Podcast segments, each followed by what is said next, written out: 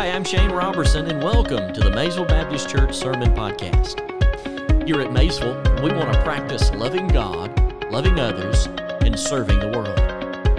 I trust this sermon will be an encouragement to you as it challenges your heart and strengthens your walk of faith. Now, grab your Bibles as we get ready to hear from the Word of God.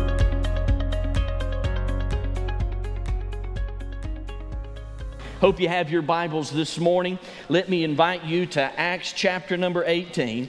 Jesus is moving in Paul's life, and Paul is telling everybody that he comes in contact with about his Jesus. And in this particular passage of Scripture, I want you to notice another individual that shows up on the scene, a man by the name of Apollos. When we look at this text, beginning in verse number 18, and we read all the way down to verse number 28, we're going to close out chapter number 18.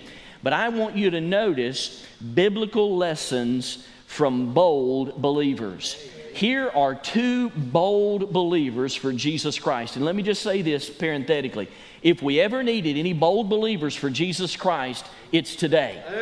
We need some people that are just set on fire Jesus Christ and are bold enough to live with biblical clarity and not be ashamed of the gospel of Jesus Christ, knowing that it is Jesus that changed our life. Did Jesus change anybody's life today? Say amen right there. Man, I'm telling you what, he changed Paul's life to a capacity that he wanted to tell everybody that he came in contact with about Jesus. Look at what the Bible says, beginning in verse number 18. The Bible says there, and so Paul still remained a good while. Now, where's he at? Remember, Paul's in Corinth. And as he is in Corinth, he's going to stay there for 18 months. And the reason why he's in Corinth is because he's been run out of Athens and they've threatened him again. They've mocked him, they've laughed at him. And so he's gone to Corinth, the Las Vegas of the first century. And he goes in there, and verse number 18 says, Then he took leave of the brethren and sailed for Syria, and Priscilla and Aquila were with him. He had his hair cut off at Cenchrea, for he had taken a vow. So, Cenchrea is a port in southern Corinth. He gets to that port. Before he gets on a ship, he has his hair cut. And the Bible says the reason why he has a haircut is because he made a promise to God.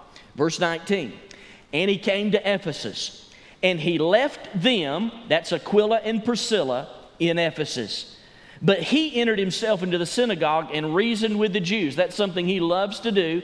Every city he goes in, he goes right into the synagogue and he begins to say, Let me tell you about my Jesus and how my Jesus changed my life. And then in verse number 20, when they asked him to stay longer, here's something that don't normally happen. When the Jews asked him to stay longer, he did not consent. He said, No. He said, I, I, He's been waiting on this opportunity, remember. Every time he's gone in here, you've seen a revival, then a riot.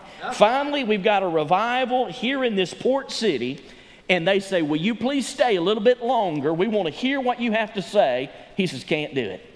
I got to get on that ship. Look at what he says in verse number 21. But he took leave of them, saying, I must by all means keep this coming feast in Jerusalem, but I will return again to you, God willing. And he sailed from Ephesus. So he left Ephesus, left Aquila and Priscilla there. They're going to start doing their thing and teaching and setting the stage for a church that's going to be developed there in that city port. Verse 22 says, And when he had landed at Caesarea and had gone up and greeted the church, he went down to Antioch. And he spent some time there. He departed and went over into the region of Galatia and Phrygia in order, strengthening all the disciples. This is the beginning of his third missionary journey in verse number 23. Verse 24. Now, a certain Jew named Apollos, born of Alexandria, an eloquent man and mighty in the scriptures, came to Ephesus. This man had been instructed in the way of the Lord. And being fervent in the Spirit, he spoke and taught accurately the things of the Lord, though he knew only the baptism of John. So he began to speak boldly in the synagogue. And when Aquila and Priscilla heard him, they took him aside and explained to him the way of God more accurately.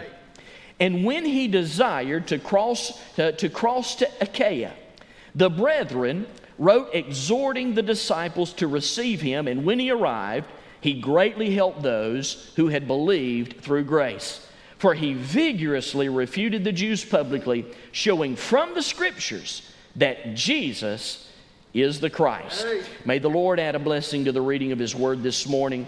When you look at this passage of Scripture in its context, there's no doubt that these two individuals that we see in this paragraph or in these two paragraphs had some lessons that they're trying to communicate to us and as the Holy Spirit is our guide, and loving the Word of God as we do, and recognizing that the Word of God, the Bible, is the frequency by which God is communicating with us today, it is a great joy to look into this text and see that there are two lessons that we learn from these bold believers in Jesus Christ.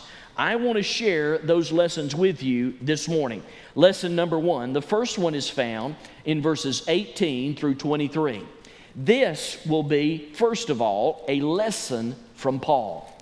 A lesson from Paul. When you read verses 18 through 23, you walk away with this knowledge from the lesson that Paul gives us. It is this keep your promise to God. That's the lesson. The lesson Paul wants to communicate to you and I today is to keep your promise to God. Now, we're living in, an, in a culture and an age, and we were born and we were raised to keep our promises. Now, a lot of times, we don't see a lot of promises kept, especially from those that are in higher ups, those that we have elected to be an authority over us. It seems that we're living in an age where people just say what they want to say in order to get to where they need to get. The bottom line is simply this as a born again child of God, we need to keep our promise. Hey. We need to let our yes be yes, and we need to let our no be no. And Paul had made a promise to God, and this promise to God affected some things in his life. When you read the text, it's very evident that what happened here is that Paul made a promise or a vow to God, and this promise or vow that he made was the vow of the Nazarite. The vow of the Nazarite. Now, in order to understand the vow of the Nazarites, you've got to go all the way to the Old Testament to Numbers chapter 6, verse 1 and 2, and specifically even further, but verse 1 and 2, we see the four basic things that are contained in the Old Testament that give us the Nazarite vow. Now, let me say this. It's very important to understand there is a vast difference between the Nazarite vow and a Nazarene. Jesus was from Nazareth. Everybody that came out of Nazareth was a Nazarite. That was a person. A Nazarite vow, or a, excuse me, a Nazarene. A Nazarite vow was a specific promise in the Old Testament that was made from people that loved God, that was an independent, individual promise that carried some specific terms. Now, let me say this Paul has got a lot of heat. If you study this text, you'll notice that there are commentators that are just furious at Paul that he would do this. Why? Well, in order to understand why they're upset as to why he did this, uh, we've got to understand what the Nazarite vow is all about. So when you look at the Nazarite vow in Numbers chapter 6, verse 1 and 2, you, you see that there are four things that are required for someone to take a Nazarite vow. Number one, the first thing they've got to do is they got to make a formal promise to God. They've got to, there's got to be a time, much like happens when we go to court in a courtroom where you put your hand on a Bible and raise your right hand and you swear to tell the truth, the whole truth, and nothing but the truth, so help you God. It's a very similar um, opportunity in taking this vow, but it's one to which you don't swear, you promise. I am promising that I'm going to keep this Nazarite vow, and then you set the term limits from point A to point B for this time period. I'm going to do that. It's got to be a formal expression. Uh, the text doesn't say, but by all accounts, just from my personal study, it would seem logical to me that Paul made this promise to God before he entered into Corinth. He's come out of, out of, uh, this, uh, out of Athens, Rome. He's going into the most liberal, one of the most hedonistic cities in the world. And he wants God to know, and he wants to make sure before God that he keeps his promise and he doesn't dive in into what's going on in Corinth. He does not want to participate in the, in the spiritual uh, debauchery that's happening at Corinth. He wants to make God's name great. So he makes a promise to God. He says, God, for as long as I'm here, which is going to be about 18 months, he says, I'm going to commit myself to you and I'm going to do so with the vow of the Nazarite. So, number one, that's the first thing he did. Number two, the second thing he had to do is he had to commit to drinking no, zero wine, zero alcohol. He had to commit to eating zero grapes. In fact, he couldn't eat anything that grew on a vine. So, he had to take this vow of abstinence completely. He couldn't, he couldn't divulge in anything at all. Number three, the third thing he had to do is he had to commit to not cutting his hair for the period that he delegated. So in this case, it seems logical that he made the commitment for 18 months, a year and a half. He says, I'm not going to do it. I'm going to commit to this for 18 months. So he didn't cut his hair. And then the fourth thing, according to Numbers, uh, chapter number 6, verse 1 and 2, is he had to commit to not touching or being around a dead person at all. This means no funerals. He could not per- conduct funerals. He couldn't do anything of that nature. Couldn't even attend a funeral for 18 months.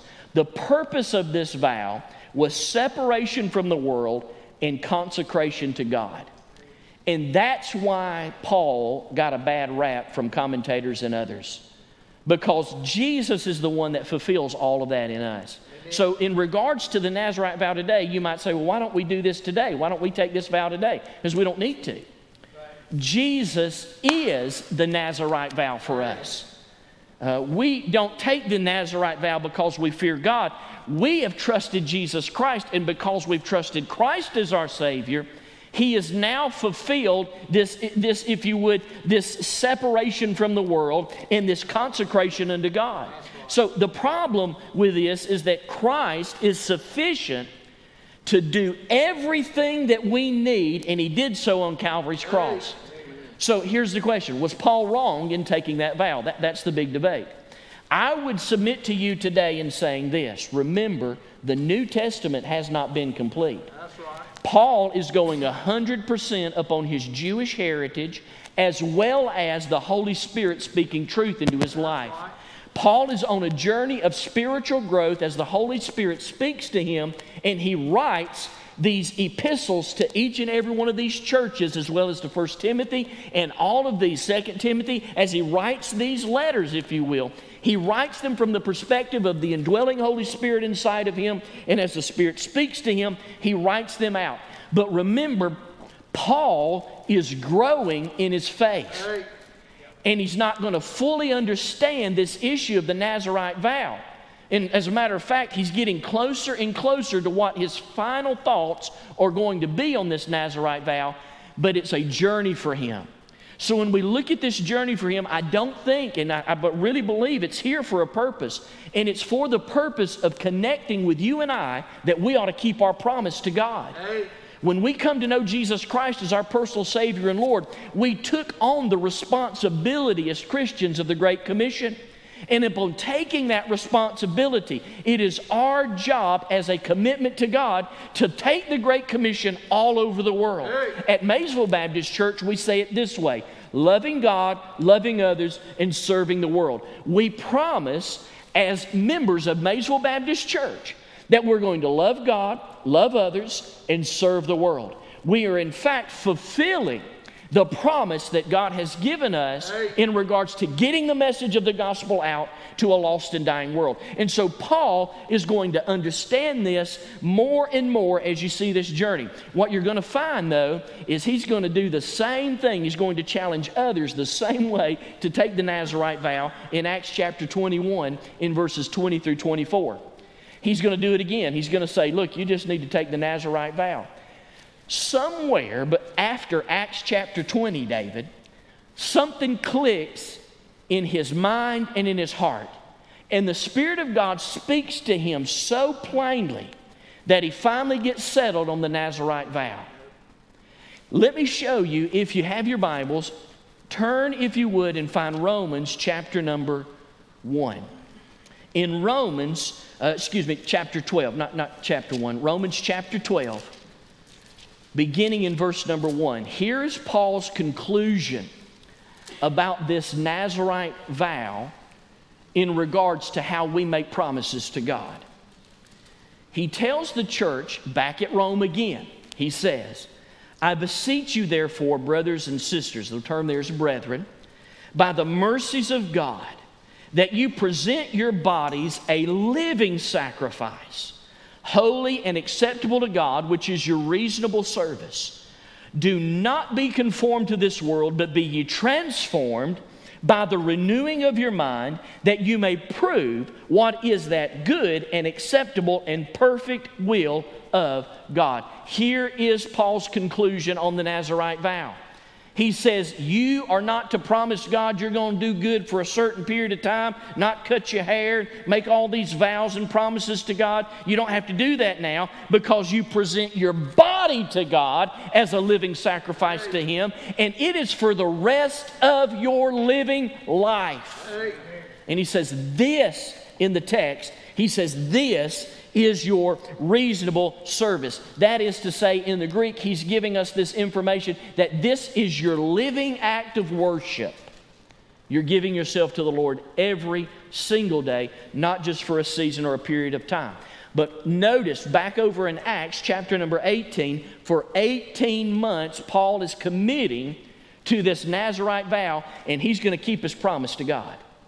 Brothers and sisters, I'd say this in regards to being born again children of God, when we make a promise to God, we ought to keep it. You think about the promises we make to God. One of the promises that we make to God that I think, out, think of more than anyone is the promise that we made at marriage. Before God, we promised God before marriage that we were going to love our spouse. And we committed to Him to love our spouse. One of the most tragic things I see in, the, in today's culture as a Christian. And I've watched it, I've watched it through the years, I've watched it get worse. How that born again children of God are unwilling to forgive. And with hardnesses of heart, they will not forgive their spouse. It's a tragedy. Now, the scripture is very plain. God does not want anybody to be in an abusive relationship. That's something totally different. I'm talking about the 1960s when we thought we were smarter than God and we said, well, let's just put irreconcilable differences in here. As a Christian, there ought not to be any re- irreconcilable differences, especially when we made a promise to God in relationship to our spouse. So I think about that promise that we make. Did we really mean it? Do we really want to keep the promise that we made in front of God? Paul said, Yes, I'm going to commit, I'm going to con- continue to fulfill the promise that I made to God, which means this. In the Nazarite vow, he had to let his hair grow and he had to get to the point that when it was over, he's about to leave Corinth, so it's, it's over. He's done. 18 months later, he sits down in the barber chair there at that port city. He says, Give me a buzz. And they, they get him, they, they give him a buzz there. He collects all the hair. Now, here's what he's got to do. He's got to take that hair and he's got to go all the way to Jerusalem and he's got to go into the synagogue and he's got to lay it on the altar and say, I'm done with the vow. I fulfilled my promise. That's what he's got to do. Nothing is going to detract him Nothing is going to deter him. Nothing is going to pull him off course. He said, I made this commitment to God, and I'm going to do everything that I need to do to, to, to fulfill this commitment to God. And that means it's going to affect some things. Let me just say this, dear brother and sister. If you're going to keep the promise that you made to God, it's going to affect some folks. It's going to affect some situations. When you look at Paul's life, you see that it affected four areas of his life. Let me show them to you really, really quickly because the promise that we made to God affects these same four areas. Number one, it affects your family. It affects your family. You, when you make a promise to God, you want to fulfill that promise, it will affect your family. When you look at Paul's family, you cannot deny the family that he has now. That is the church family that he has. They're dependent upon Him. They need Him. They want Him there. But what does Paul say? Paul says, What's more important than your need for me is for me to fulfill the promise that God gave me. No, notice who all's there, if you would. You'll have to turn back to chapter 18, verse number 5. There are two people that are following where, him wherever he goes right now. And that, uh, if you were, are Aquila and Priscilla. But we also know that Silas and Timothy are following him everywhere that they go to. Look at verse number 5. The Bible says there Silas and Timothy came from Macedonia. And Paul was compelled by the Spirit and testified to the Jews that Jesus is the Christ. He's got Silas and Timothy following him. Look at what the Bible says in verse number seven. The Bible says that also there's a man by the name of Justus that has come to him. In verse number eight, the Bible says there's another family member that joins. A man by the name of Crispus has come to him. Verse number 10 says Jesus speaks to him in a vision and tells him, I have many people in this city. There's a lot of family members here you don't know about, uh, Paul. In verse number 17, there's Sosthenes. He comes and he is born again and he knows Jesus Christ as a Savior, so he's in the family. And then you've got a, a Priscilla and Aquila, again in verse number 18, that are following him wherever he goes. When they get to, the, to Ephesus, he says, Whoa, you can't go any further with me. Aquila and Priscilla, you got to stay here. Just like I left all the family members in Corinth, now I'm leaving you two here. He's already sent Timothy all the way to Philippi. He's going to get on a ship now, and off he's going to Jerusalem to fulfill this commitment. It affected his family. Number two, the second thing it affects, it affects your actions. It affects your actions. Look at what the Bible says in verse number 18. The Bible tells us there in the text, the scripture says that uh, in the latter part of the verse, when he left Aquila and Priscilla there in Ephesus, the Bible says that he cut his hair there at that port city of Corinth. It affected his actions. He said, I made a promise. I'm going to fulfill that promise. It's affected my family, but it's also going to affect what I do. He knew the requirements of the Nazarite vow. And so he had to cut his hair when it was over. Many say that in order for it to be complete, a lot of folks would take the time to go all the way to Jerusalem and then have their hair cut, but not Paul. Paul said 18 months. I, I did it when I went into Corinth. That's what the context look, that's what the context reads, and he did it when he came out of Corinth. So the whole time he was in Corinth, he said, This is the time period, 18 months when I made this promise to God. So as he leaves, he cuts his hair. Brothers and sisters, I know that in regards to the actions that we have in Jesus Christ, that we're not going to physically cut our hair as a commitment to God, but we did commit in regards to knowing Christ as our Savior to grow in our faith. And in growing in our faith, it means that there's some actions that we've got to participate in. Actions like studying and reading the Word of God. Uh, actions like growing up in our faith. Uh, actions like being a part of worship and making it a priority in our lives. Uh, actions uh, as praying and spending time in prayer and letting prayer be a central motivating factor in our lives as we grow up as born again children of God. It ought to affect our actions. Uh, number three, there's a third one it ought to affect. It ought to affect our travels. It ought to affect our travels. When you look at verses 18 through 22, you'll see all the places that he stops in. But he never stopped and settled in any place. Why? Because he had a goal, he knew where he was going, he had to get to Jerusalem. Brothers and sisters, we are the same travelers. And while we're not going to Jerusalem in the Middle East, we're going to that heavenly Jerusalem. We are traveling, if you would, in this land from port to port, from city to city, from location to location. And Paul may have went from Syria and went to Ephesus and then to Jerusalem. But brothers and sisters, I'm telling you, we are on a journey too. And we might go from our house to Walmart, could I get a witness? And then over to And then over to this place or that place. We are going to specific places so people can see Jesus in us. It affects our travels. And then, last of all, it affects our character. Verse number 23 is the start of his third missionary journey. After he lays his hair on the altar and he ends the vow, the Bible says that he goes to Galatia and Phrygia, and he does that in order strengthening all the disciples. You see in the text here, what you see is a balance of missions.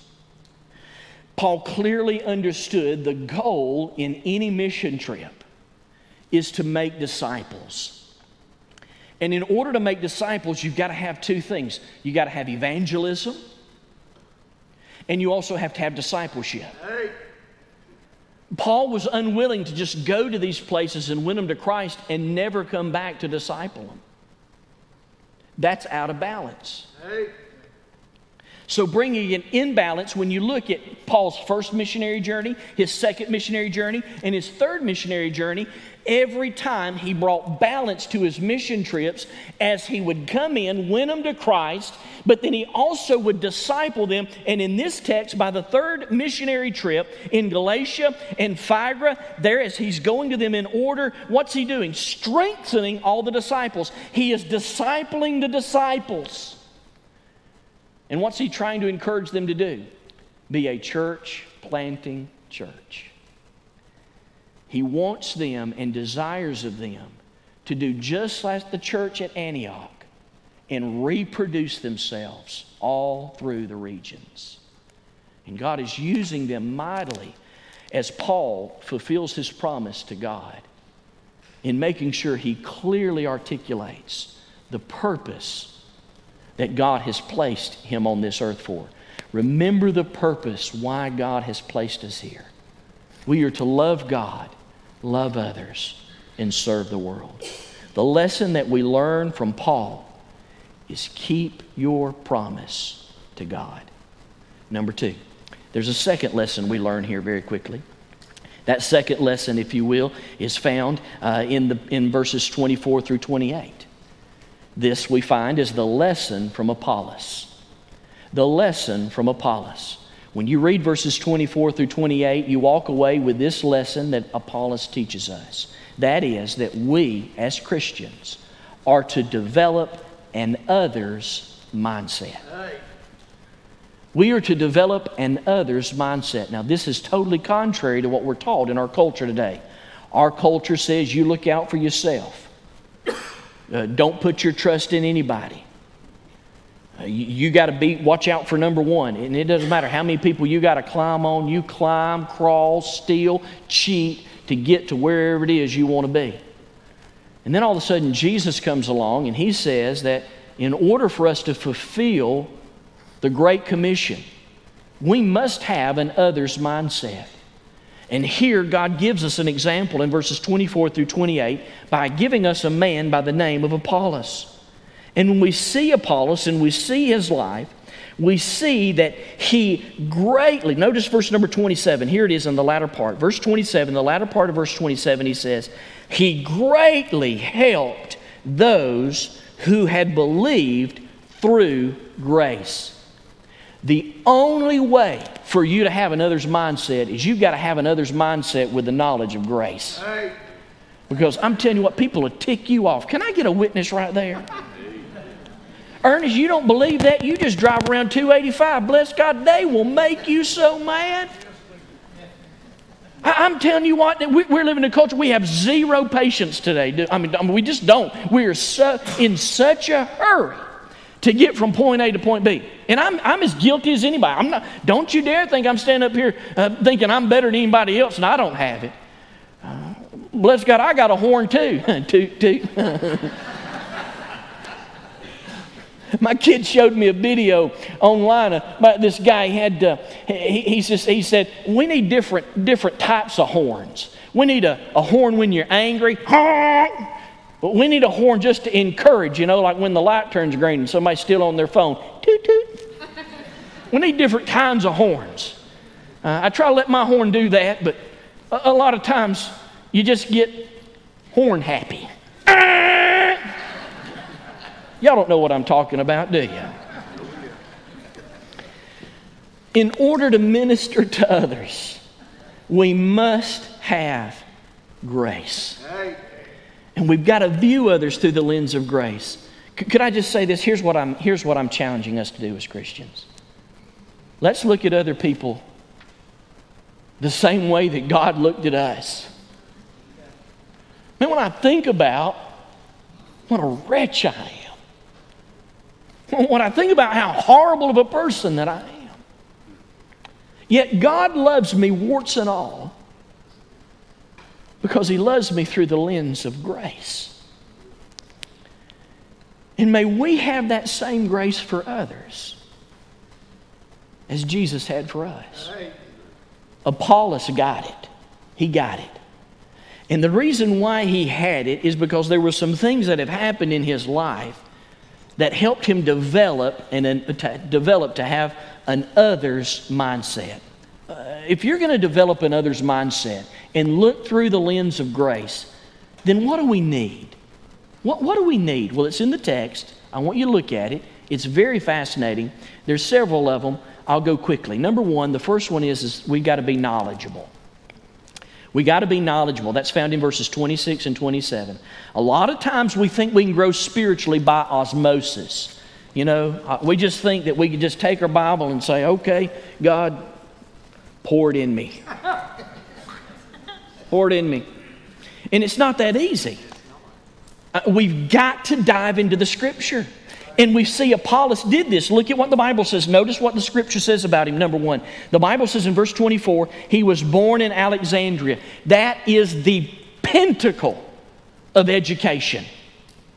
The pinnacle of education. He got the best of the best. And not only did he get the best of the best, he got the best of the best from somebody that told him about Jesus. Hey. And yes, it was, it was the gospel according to John the Baptist. But he knew it, he received it, he accepted it. Why? Because he was taught to search the scriptures.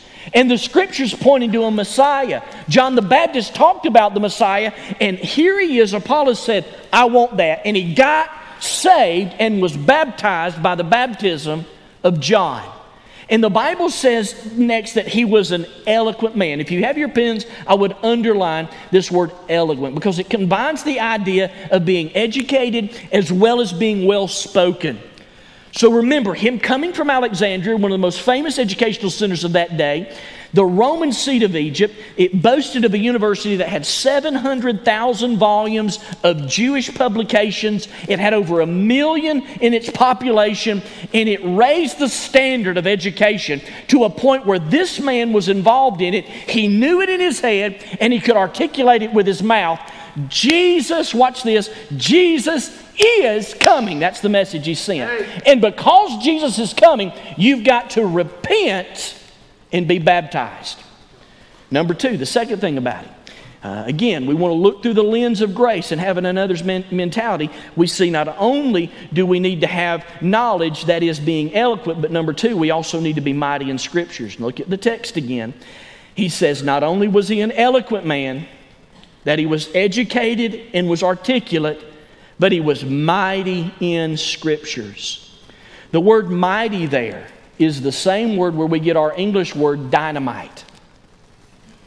So it's saying here that he, he was not static, he was dynamic. He, he may, you may have looked at him and said, huh, I bet he's one of them educated guys. Look how he dresses. He, he's all, he looks all, I bet he thinks he knows it all.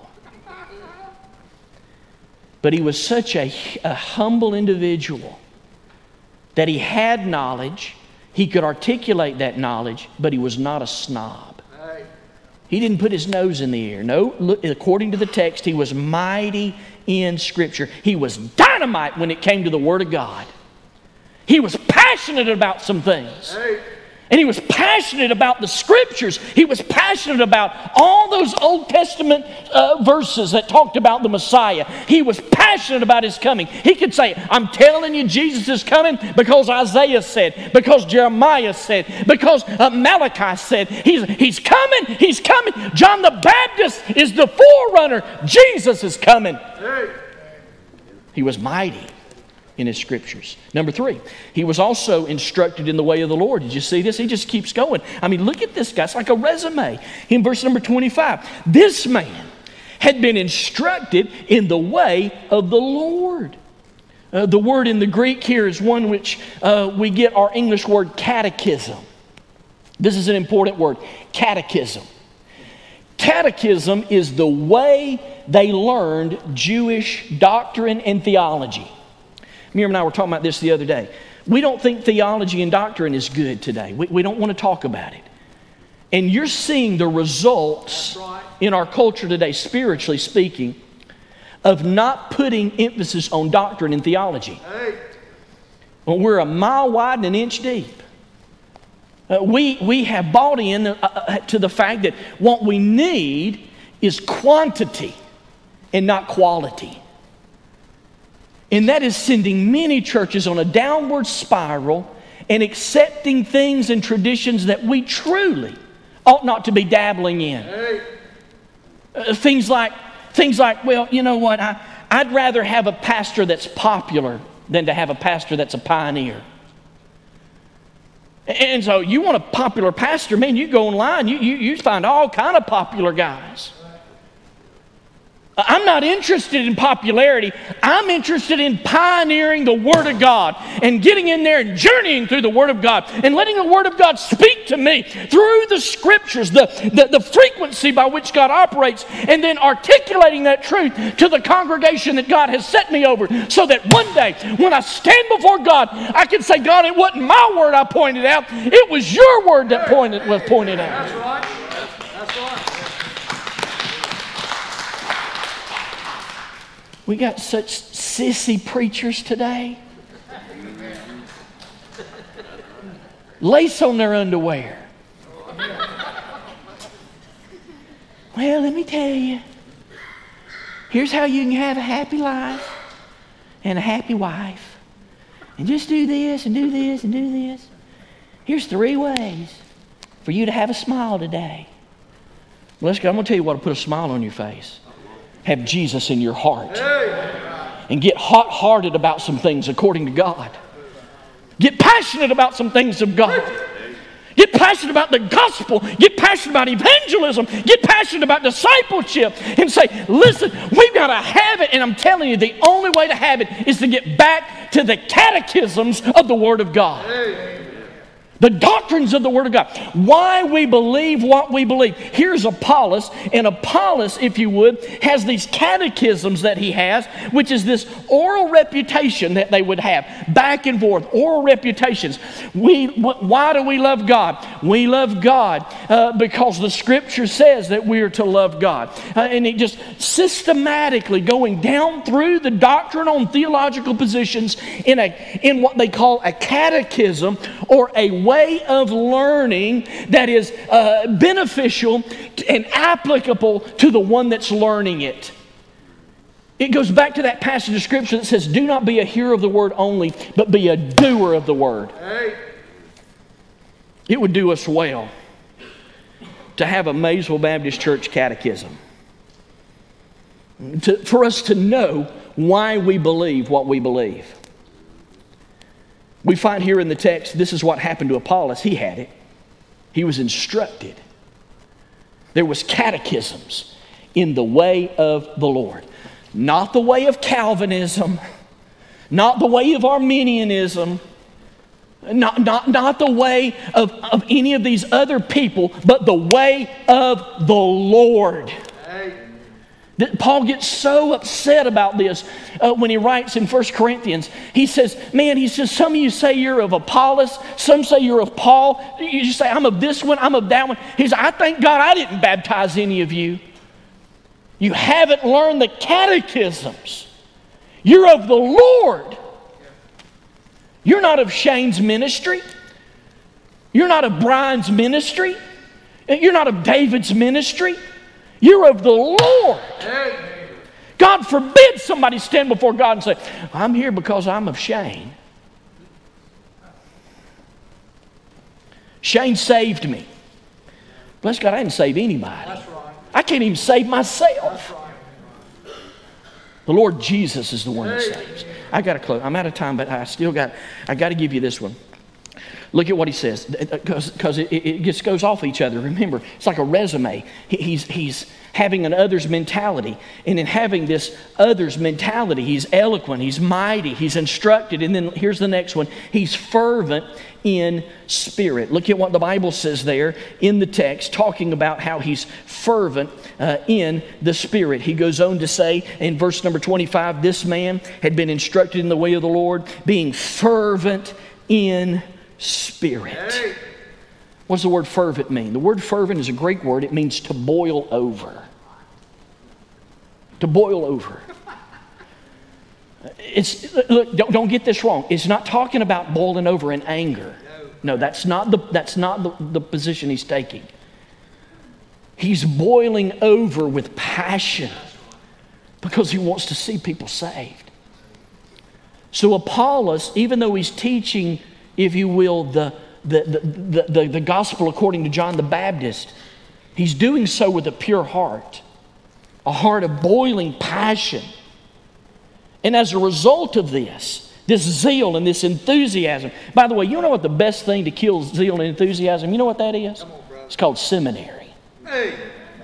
That will kill the zeal. And say, why? Let me show you. Can I, can I just, I'm out of time, but can I show you this? Let me show you this. Look at your Bibles. If you've got a study Bible, if, you're, if you've got a study Bible here today, I want you to look at verse number 21. Now, I'm reading from the New King James this morning. But I want to call your attention to a, to a footnote in verse number 21. Here's what the scripture says But they took leave of them, saying, here, here's, here's Paul. I must by all means keep this coming feast in Jerusalem, but I will return again to you, God willing. And he sailed from Ephesus. Now, if you got a footnote in your Bible and you look at that footnote in the center column, there is a good chance if you're, if you're looking at anything um, outside of a King James, you're looking at a New King James Study Bible or any other study Bible, you're going to see these two initials in you. In you. How many of you see that? You see that NU? Okay, there's several of you. Okay, let me point this out to you just real quick. You know what that means? You know what the word in means? The word in, in your footnotes, it literally is an initial for the Nestle Aland Greek New Testament. And then the U, the U is a different initial. It means the United Bible Society's third edition. So, why, why is that important? It's important because every English text goes back to a Greek manuscript or a manuscript, Hebrew and Greek. And when you look at these, you'll notice that there are thousands upon thousands of manuscripts. For example, there are over 5,800 Greek manuscripts. There are 10,000 plus Latin manuscripts. There are 9,300 other various manuscripts that exist, being Syriac, Slavic, Gothic, uh, Ethiopic, Coptic, and Armenian. And so you got all these different manuscripts, but all these manuscripts basically boil down to two categories. One category is the Nestle Aland category, and the, and the other is the Textus Receptus. So when you look at this and you see those initials NU, so he's talking about in the Nestle Aland text as well as the United Bible Society's text, it omits, I must by all means keep this coming feast in Jerusalem. And what the writers did of this study Bible in an effort to try to strengthen the validity of the Word of God, they didn't do anything but put it in question.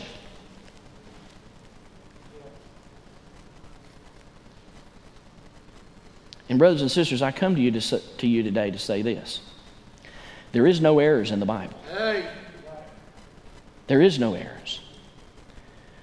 I, from day one, have always, always used the Textus Receptus. I take some heat from that from my peers I take some heat from that because there are some things uh, translated from Greek to English that have this tendency to, uh, to be archaic, and I see that, and I recognize it, and I try to try my best to help interpret and establish a proper interpretation. But I'm here to tell you today that there is no errors in this book, and this book is 100% right.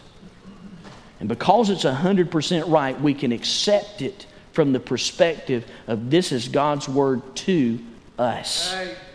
And we can apply it because it's the frequency that God uses in regards for us to fulfill the Great Commission of Jesus Christ. And as your pastor, I am committed, just as Apollos was committed, to study the Word of God with such uh, fervency and passion that you can see it when I preach And it's not just something that I'm on my high horse about. I had some person tell me, well, man, bless God, he's on his high horse about it. I, it's not my high horse. I am passionate about the Bible. I love the Word of God. One thing that burns me up more than anything, and I don't care if you bring it digitally, it doesn't matter to me. But by all means, bring your Bibles to church. Why? Because the pastor wants us to be like Apollos and to speak and teach accurately according to the Word of God. Let me show you what happens here in the text. Not only do you see, if you would, here in this passage of Scripture, that he's knowledgeable. Number two, and this has got to go real quick because I'm out. Uh, he says, because of this knowledge that he had, verse 26, the Bible says he began to speak out boldly in the synagogue. There was this boldness because he knew what the Word of God said. There, if we, one of the reasons why we're intimidated is because we don't know what the Word of God says. Hey. We're biblically illiterate. That goes back to that catechism I'm talking about before. Number two, he says not only be knowledgeable, but he also says be teachable, verse 26 and 27. Remember what happens here. I got, let me sum it up real quick and then I got to land the plane. Remember who is going to have to talk to him. Priscilla and Aquila hear him preach, and they look at each other and go, uh oh. Everything he said is right except for one thing. Jesus has already come and died on the cross and rose again. And so after the service, they take Apollos and they pull him aside, one of the most educated men around. Far more educated than Aquila and Priscilla. Remember, they're tent makers that just love Jesus. And they say, hey, we got some good news for you. The Messiah's come and gone. The Messiah was Jesus Christ he came. John the Baptist baptized him. Spirit like a dove rested upon him. He went to Calvary's cross. John, who was even in John the Baptist, even in question, questioned whether or not he was the Christ, found that he was. And what was the result? Christ died for our sins, was buried, and third day rose again. This absolutely set it set Apollos on fire. It would not have set him on fire if, if he'd have been a proud man. But because he loved Jesus and because he loved the Word of God, he was able to receive from Aquila and Priscilla just exactly what he needed that was the key to unlock his passion for Jesus. So much so that, watch this, not only do we see that you need to be teachable, but you also see that you need to be biblical. Look, look what the Bible says in verse 27 and 28 as I close. The Bible says, And when he desired, he was taught, and then he desired. There's this desire inside of him. This desire means that there was this deliberate, on purpose mindset that boiled up from inside his heart, and it affected his emotions. And he said, I, I, I got to go. I got to go. I got to go across and tell others about Jesus. I've got to go into Corinth. And with passion, he wanted to cross over into Achaia. And so the brothers and sisters there in Ephesus wrote letters and said, Y'all better hang on. This guy right here is about to light you up. He loves Jesus. And he's just what the church needs. And the Bible says, look at verse 27 and when he arrived, here it is, he greatly helped those who had believed through grace. And then here, here he is being biblical, verse 28.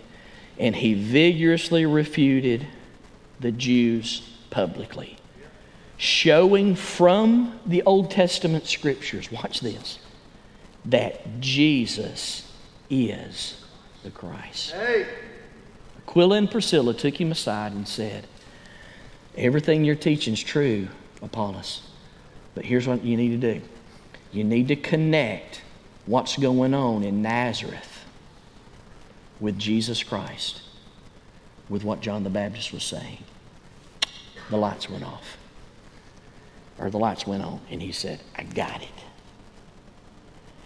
And he was able to take the Word of God and he was able to point to these Old Testament passages that showed that Jesus Christ is the Son of God. And he did so with such compassion and with such grace that his heart's desire was others. Brothers and sisters, I close just simply saying there are two really strong biblical lessons here in the text. The first one is from Paul, and it is keep your promise to God. And the second one is from Apollos have an others mentality, have an others mindset. Think about others. It's contrary to what uh, the world wants you to do today, and it could only be done under the leadership of the Holy Spirit of God. So I ask you today just simply this Do you have an others mindset? When's the last time you shared Christ with someone? When's the last time that you were able to pass out a track or share or minister to someone from a perspective of ministry? Others, help somebody, love somebody, minister to somebody, give someone the greatest truth of all, and that's Jesus Christ. That's how you love God and keep your promise and have an others mindset. Could we bow for prayer? Today you might be here and you may have never trusted Christ as Savior. That's something you need to do today. With our heads bowed and our eyes closed, if you're here today and that's something you'd like to do, would you say something to the Lord like this, just from your heart to God's? Would you say something like this? Say, Lord Jesus, I know I'm a sinner. I believe you are the Savior. And this morning I ask you to forgive me of my sins. Today I trust you as my Savior. Thank you for saving me. I repent of my sins today and I follow the way of Jesus. Thank you for saving me. In Jesus' name. Thanks for listening. As a pastor, my primary concern is your eternity. The Bible says in 1 John chapter 5 verse 13, that you can know where you will spend eternity. I would love to connect with you and talk more about your walk of faith.